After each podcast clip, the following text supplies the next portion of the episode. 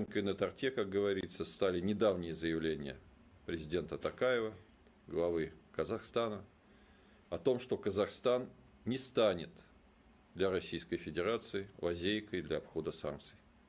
И в целом в Казахстане установилась и сейчас действует откровенно антироссийская власть, в которая включает в себя знаковые фигуры откровеннейших, патентованных, нескрываемых русофобов, находящихся на важнейших государственных правительственных постах. В перспективе Казахстан представляет для нас по-прежнему очередной фронт, который может возникнуть в любой момент. Да, Казахстан, естественно, не атакует Российскую Федерацию, пока она находится в более или менее едином состоянии, пока она еще сильна. Однако, как в самом Казахстане противоречия, которые год назад вспыхнули, ярко, но недолго, они никуда не делись.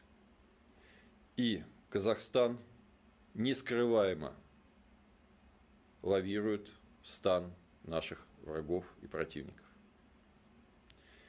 В будущем году прогнозирую вероятный переход Казахстана в ряды откровенных врагов Российской Федерации, вернее завершение этого пути.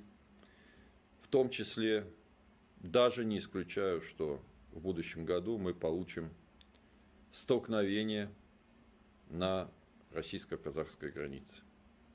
Такое я не исключаю. Будем надеяться, что данный прогноз, он не окончательный, он не является твердым, это всего лишь гипотеза. Но, по крайней мере, все движется к тому.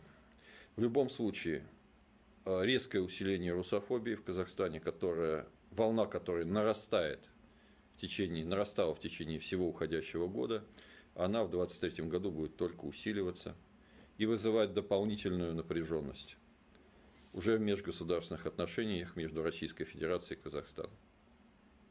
Ну так вот, если в 2023 году, в первой половине года, это я по максимуму по самому беру первую, первую половину года, не будут проведены дополнительные эти мероприятия по, по настоящей мобилизации.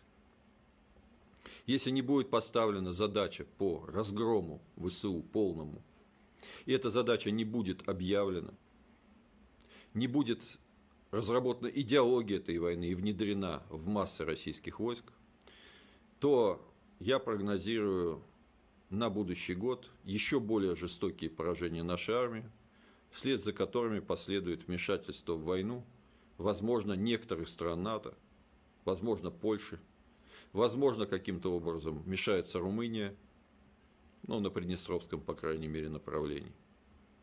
Я не исключаю даже вмешательство в войну в виде каких-то провокаций Турции, которая, видимо, собирается в ближайшее время вместе с Азербайджаном зачистить остатки Нагорного Карабаха, где пока еще расположены наши миротворцы, которые будут вынуждены выполнять свой долг и не смогут этого сделать против, естественно, турецко-азербайджанской армии Соединенных сил. Вариантов, короче, много, но все они в основном будут носить негативный характер. Только отмобилизованная Россия, по-настоящему отмобилизованная, только Россия, которая начнет обновление в самой себе путем замены наиболее, хоть, хотя бы наиболее некомпетентных, проворовавшихся, известных в народе в своей гнилой сущностью руководителей и вип-чиновников, и вип-менеджеров – только такая Россия может одержать победу в войне, которая попытается хотя бы провести реформы сейчас, пока не поздно. Если же этого не произойдет, 23 год может стать годом крушения, военного крушения, военной катастрофы. Или годом внутренней смуты к концу будущего года. Подчеркиваю, я не пророк и не Ванга, и нигде там никто ко мне не, не Дева Мария ко мне не спускался по аналогии с Жанной Дар там, или не объясняла там какие-то вещи.